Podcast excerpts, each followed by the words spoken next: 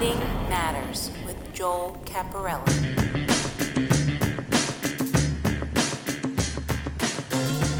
All right, another episode of Leading Matters today, and I'm going to get into it quickly. Uh, you're going to hear Jason Heilman, and he gives a great introduction of, of who he is. So I, will um, save that for the beginning here and let you go ahead and listen to Jason, his company Herefish, and what they do.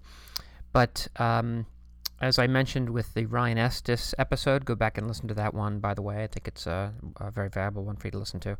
I am committed to kind of using these episodes to give listeners uh, an action plan. What is the one thing that I should take away from this if I spend time listening to it?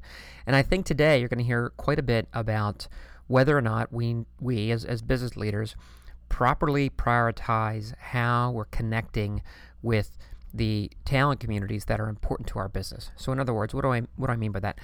Well, if we're hiring any way, shape, or form, there's a talent community out there that's going to be better uh, positioned to help my company than than not. And within that talent community, there's candidates uh, that will be a better fit. So, you know, recruiting is a transactional reality for many of us, and uh, you know, there's a lot of uh, truth to that because it's just this process that we go through to identify, interview, hire, onboard, and get people moving within our organization. But uh, what you can hear from Jason is that there's a there's a measurable uh, approach to how we connect with this talent community, how we give them value, even ahead of them being members of our workforce. So that's the takeaway. Go ahead and give this a listen, and then at the end, um, if you're looking to take some particular action, write down the five things that your company does today that provides value. Excuse me, that provides value to the talent communities that are important to your business. If you could write down five, that's great. If you can't, there's your place to start. And if you do write five down, which is the one that you want to improve upon? All right, with no further ado, let's jump into this episode with Jason Heilman, one of the co-founders of Herefish. Today I'm joined by Jason Heilman. Jason is one of the co founders of a company called Herefish. I met Jason in June of this year at the Engage conference that's put on by Bullhorn, which is a software company that specializes in CRM and some applicant tracking and whatnot. And the session that I was uh, participating in had to do with how we connect with our talent communities and the importance of building up that value. And, and actually, Jason came up to me afterwards and was kind of shared with me a little bit about his company Herefish. So I, I there was some synergies with what I was talking about that day and what Herefish does. So I'm going to let Jason go ahead and describe that. But first things first, Jason, thanks for joining me today. Absolutely. Thank you for having me. Uh, my pleasure. So listen, uh, I don't want to. I think you'll do a better job of, of talking about uh, Herefish rather than I would, since it's obviously your baby. Uh, but you're, you're clearly looking to nurture candidates that one company already has in the database. So why don't you just give us an appreciation for what Herefish uh, is all about and the value that you're delivering to your customers? Sure, that's right. Well, thank you. So, yeah, the idea, uh, and this is a pretty common problem, um, you know, companies of, of any size, whether they be in staffing or just kind of general HR, uh, often find themselves with an influx of applicants, um, you know, whether that be from people applying through job boards and other sources, uh, or through searching job boards, wherever they may find them. Uh, and they're kind of very engaged with them for, uh, or at least a small portion of them for a short period of time. But then from there, they, they kind of lose that connection with those people. Um, and sometimes we, you know, not that they necessarily neglect them, uh, but they don't necessarily have an urgent need to have a conversation with those people. Um, so the idea here is just we, we have these large databases um, that, you know, we invested a lot of money in, uh, and our goal at Herefish is to help companies really kind of leverage those. So the idea is um, you have your your people in the database, these candidates, and you probably can't just talk to them about, about jobs all the time. So you don't want to just send them an email every week with your new job openings because it's unlikely that they're always looking. Um, so what we do is we help companies to engage the, with those candidates on a little bit deeper level, uh, whether that be career advice, um, sometimes maybe that is job seeking advice, uh, or it might be uh, more information about your company, kind of in your employer brand, uh, and really helping people to understand more about what it's like at your company, what your company does, um, and potentially being an employee there. Um, and then as as you work with these people, um, as their career progresses, it may be that they come to the time when they are looking for a new position.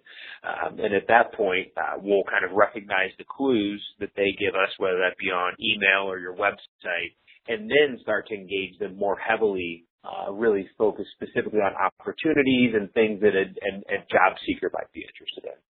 Well, you know, I, I, that's a really great description. You know, and as you're speaking, I'm wondering, you know, I think you, you guys like you and I that have kind of been in the in the business of, of talent development, talent recruiting, and and uh, talent acquisition and things like that, kind of take it for granted that these things are valuable. Do you think that um, sometimes the value in nurturing these types of relationships with would-be members of our workforce is uh, is missed or, or kind of uh, forgotten sometimes? It is. You know, I you know I think that um, so again, kind of having a marketing background, this is something that people in other industries do all the time. So if, if someone shows interest in you or your company, um, they really take a lot of steps and spend a lot of time and effort to engage those people uh, and have more conversation. So I think that uh, it is. I think that, that most companies don't really think about the, their database and an asset as, as an asset the same way um, that that uh, people in a sales organization might think about sales leads, but in reality, those candidates are just very similar. To it, uh, we borrowed a lot of the concepts of lead nurturing to kind of create these concepts. Sure, you know, no, I, I completely agree with you, and I was actually excited to have you come up and chat with me after my talk at Engage because you know I, I I see that as the value that's constantly missed, and I talk a lot on uh, Leading Matters about the importance of of mission, of culture, of interviewing for culture, things like that, and I think it begins with the front end of the talent acquisition process. I guess so. The question is, do you think that the value of you know, because every company, regardless of the size, whenever they hire, ends up building a candidate database, right? Now, in the companies that make their revenue from recruiting, like staffing, recruitment process outsourcing, things like that, they inherently are predisposed to understand that value. But I guess the question is do you think that that value of the candidate database is equal across all businesses, or do you think it's a higher value in recruiting related businesses like staffing? Well, so I'd actually, I would say that it's probably higher in businesses that aren't staffing. So Staffing, as we all know, makes their money from a single placement, uh, or if it's direct, of course, and then, uh, or, you know, over the time that that person works there. But they, they, they only add that to that staffing company. They really are, you know, directly only adding the margin of difference that, that they pay the person and that the company pays them. Whereas, uh, whenever we're talking about corporations that are hiring people, someone could come in and completely revolutionize your business. So I think the value of a hire or the value of kind of human capital in corporate HR is, is actually much higher than in staffing because it really has the ability to transform. And of course, every hire won't do that. Um, but even if they, even if they don't, you, you know, the hope is that your employees are, are generating kind of more value than, than their pay itself. Um, and, you know, comparing that to staffing, you know, hopefully they're you know, generating 20% more value, right, than, than they're, than they're being paid. So, so yeah, I think getting that right, the correct talent, and, and you know, I think by nurturing and engaging with people who are already interested in your company, because these people, again, they've shown interest and they stayed interested in your company, not just interested for a day, but you continued to, to nurture them and you, and, and you kind of created a kind of a follower and, and kind of a following of your company. Um, so even more so, the type of people that continue to engage with you uh, throughout this kind of nurturing process are the ones that hopefully are kind of have a better chance of being that transform transformational employee. No, I like that. The better chance of being the transformational employee. And, and I'm actually, I was curious because I thought you would actually say that, oh, in the business of recruiting, they might value it higher. But you make a good point about the impact being only to the margin, not necessarily the lifeblood of, of, the, of the company, right? So I guess that kind of leads me into my next thought here is that you know, when I when I speak with those that are in the recruiting profession, well, let me, let me position the question this way. Many people know that Salesforce is usually the top 10% to 20% of the sales force is delivering 80% of the revenue. And I think that's also true in recruiting as well. The best 20 to 10% of recruiters in an organization are delivering the best talent. So I, I would suspect that part of that, if you assume that these things are true, is because those recruiters are making it a priority to connect themselves with the the individuals that make up the communities of talent where they do their, you know, not to steal your, your phrase here, but where they do their fishing for talent. Is that do you think do you agree with that? Yeah, absolutely. You know, I think um in that that's I mean, I don't even know that I need to repeat it, but I think that's definitely right. The the ones that really are working with and building a pool of talent that they can very readily reach into and access to hire are the ones that are the most successful. Uh, I think that, you know, early in someone's career, it's activity that dictates uh, a recruiter or, or um, someone that, that is recruiting. That's what dictates their success, just how many calls they're making. But as they start to grow and become kind of more talented, but also start to build that network, it's really the network that makes them so powerful. So I think that's right for sure.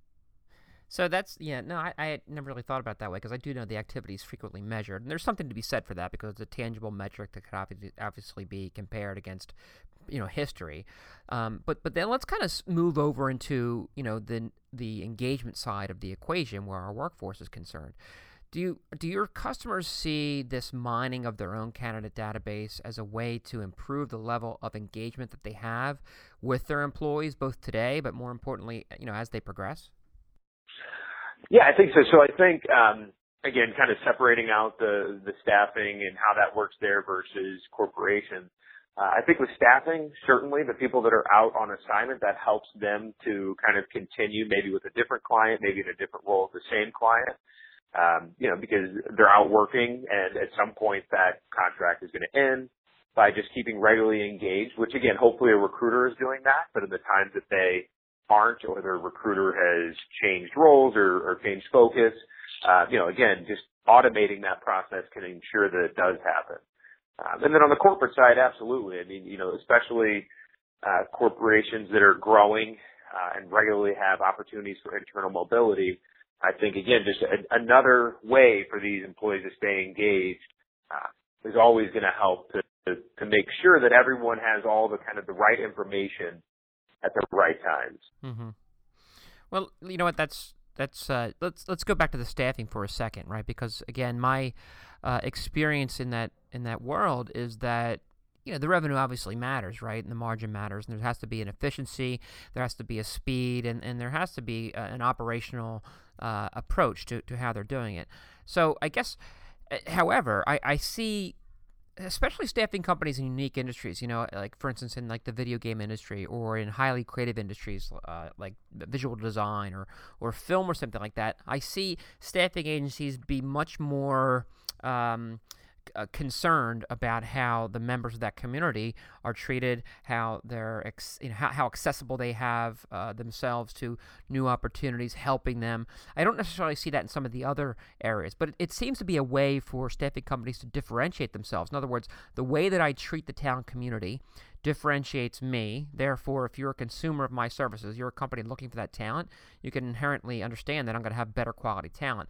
I mean, there's a lot of dots to connect, but I see it happening in some industries. Do you think that is that part of the value proposition here? Uh, that a reality? It is. So, you know, I, I um, yeah, we hesitate to, to necessarily lead with that, but no question, if if you are, I mean, so so the outcome is that you have, that you have better talent and you can hire these people more quickly. So to help put something tangible around that when a staff a salesperson at a staffing agency is talking with a buyer, absolutely they would use the example to say, well, you know, everybody's going to tell you they can get the best talent most quickly. Someone that's taking advantage of their of their talent community can say, and here's how we can do that. So they can actually give them something to point to and say, yeah, we may look we may look similar, but here's something that we do that's unique and different, and this is why we're able to access this type of talent more quickly uh, or better talent than maybe our competitors might be able to. No, I like that. I like that idea of, of saying, listen, here's our operational differences that we care and we do mind our, our database. No, that's that's a pretty good consideration there. So, you know, looking at the space in general, you know, I would say I don't know for a fact, but I think that the traditional job boards, uh, you know, over the course of the 2000s became so uh, fragmented with specialties. Uh, now they're facing uh, decreasing job board spend and things like that. You have new players popping up as well. Is this category because I, I you know, candidly, I know when we, you and I first spoke, there's a, a couple of competitors in the space, but it doesn't seem as though it's a, a broadly understood area. Is listen, I have this database. There's value. I want to mine the value of that database. Do you think this is kind of a, a beginning of, of a, a new trend in, in getting that value out of where I've already invested my money? I truly do. I, you know, to, all the points that you mentioned, uh, you know, people are candidates are becoming a little bit more difficult to find because they're specializing on the different boards. The the market is fragmenting. All the things you mentioned, uh, and, and then even again to kind of go back to the earlier point about how essentially what's happening is here is we're we're borrowing some concepts from uh, larger software and industry trends. This this concept of content marketing or marketing automation kind of started with e-commerce then it went to software. Now it's kind of crossing the chasm and it's getting, it's past the early adopter phase and it's starting to turn into vertically specific software solutions. Um, so absolutely, I think that not only, uh, and I think that this particular vertical has a unique opportunity to really take advantage of a, of a very large asset in, their applicant tracking system database. Uh, and, and again, really leverage it uh, even as much or more so than any other kind of sales driven industry where you're selling a, a widget to a buyer. Um, I think just kind of really connecting with those candidates and giving them really relevant, important information. Uh, there's just there's just so much value there that you know it's kind of got to become a trend because people are just more and more expecting to hear from companies in that way. No, I, I, I, would be surprised. You know, I'd be surprised if you weren't right about that. I think that's uh, you know, I read more and more about using content to connect with uh, with talent and getting them embedded into your hiring process. So, listen, Jason, let me uh, round it out with uh, just you know one more question, and and uh, you know, I, I, was thinking about it as you were talking earlier about the value to recruiting related businesses like staffing and recruitment process outsourcing versus um, companies that aren't in the business of placing people. You know if you had to if you had two leaders one in the professional recruiting world say a staffing firm and one uh, you know mid-sized company that hires say 100 some people a year you know they both have candidate databases right? What is the but yet they might be hesitant to invest this sort of time because look if you the, the truth of the matter is and i know you guys actually will outsource some of the content development and i would imagine you're doing that because people are hesitant to make that investment because if you are using content to attract and, and nurture talent connections well it takes time and somebody has to do it. And i know they're hesitant to make that investment. So you know, again, I know you guys will outsource that if, if the client wants, but let's assume they're on the fence and they don't know if they want to make that investment in the content development to make this process work. You know, what would you tell a leader on the staffing side of the equation, and then what would you tell a leader on, on, a, on a regular recruiting uh, infrastructure? Sure. So yeah, and um, and I probably should clarify the earlier point. I mean, you know, I think that uh, as far as the, the return for staffing, the nice thing about staffing very black and white value based decision. Uh, it, it, and we, we take we take a lot of uh, care to make sure that we can give people the right metrics so they can make that decision. We we hold back a certain group, and I won't go into a whole lot of detail there, but but the point is that there's very easy ways to say, okay, the X dollars a month that I'm spending with this company will generate Y dollars in hires. Should I spend it? Is this ROI percentage greater than my other spend?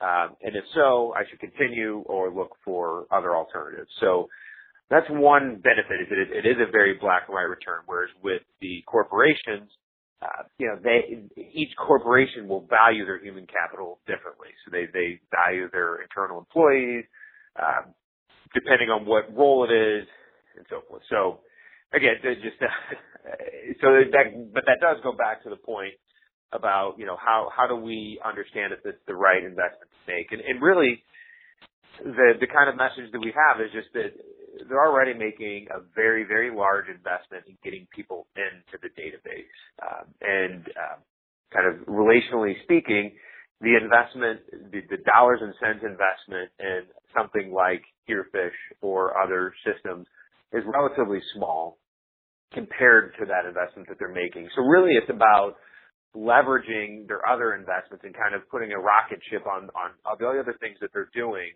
and just really kind of getting the most out of that. Um, and, and again, because of the feedback we've already seen, um, you know, we have really clear numbers to show that it that it is going to give you give you that return on your investment.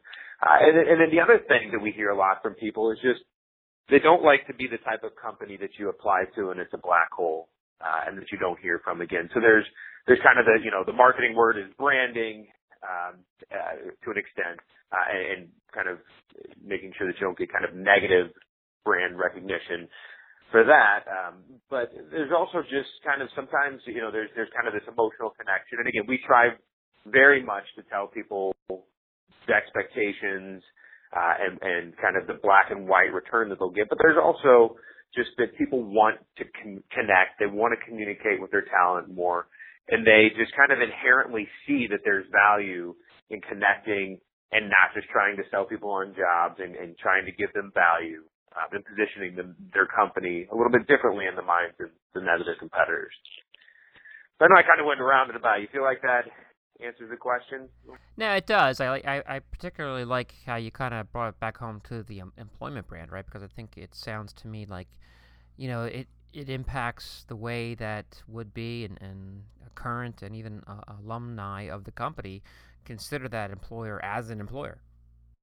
Yeah, and that and that's right. And so, kind of what, what we think of how this relates to employment branding is, you know, employment branding is something that really the, the company is going to own that um, and, and, and, and as they should. And either they're going to own it or the employees will own it. So, so hopefully a company takes steps um, to own their own brand. Um, and then this is just another method of distributing that employment brand, uh, you know, via the, the kind of the, the candidate nurturing. This gives you more touch points to to explain to people and spread what your employment brand is. Um, and and then as far as just uh, again, kind of one of the earlier questions was about investing the time in building out the, the infrastructure and the content. And, and again, to your point, that's why, um, you know, a lot of these marketing automation systems, kind of the average is almost a 50% churn rate in customers, which is, is pretty amazing that half of the customers that sign in a given year, the following year won't be with those companies anymore. And it's not because they don't do the software well. It's because this is, it's, although it's kind of fairly simple in concept, it's, it's difficult to execute and execute well, which is why, and that's why we try to help people not only create the content or help them to pick out the content that maybe they already have, uh, but also just really execute the program because that's where it's easy to fall down. It's just to kind of get get caught up in the complexity of the software systems or just building out this grand strategy. Um, so just kind of by not having those burdens kind of that just gives you a more uh, higher likelihood for success. No, absolutely, and I think I'm gonna I'm gonna end on that note because I think it really reinforces. And I know, look, you're you're a first time guest here, and, and we talk a lot about these things. And what I like about this discussion is it takes some of the higher lofty goals of what we want our workforce to be and how we want it to impact our growth. Uh, and in, again, in the business of recruiting, how it impacts our, our revenue, down to a, um, it takes the strategic and it helps me boil it down to a tactical reality. So I like that. So listen, we've been speaking with uh, Jason Heilman. Jason again is the co-founder of Herefish. You could find them at herefish.com. And I'm really glad that you know I made Jason's acquaintance and that he was able to come on the show today because I'm uh, I like what they're doing. I, I like the approach they take. I think it matches really well with what we talk about here and, and, and the business of recruiting as it impacts uh, business's growth. So, Jason, you know, best of luck to you guys. I hope it really works out. And, and uh, above all, thank you for joining me on the show today. My pleasure. Thank you. It's been a it's been a fun conversation. I've enjoyed getting to know you, and uh, thank you very much for your time.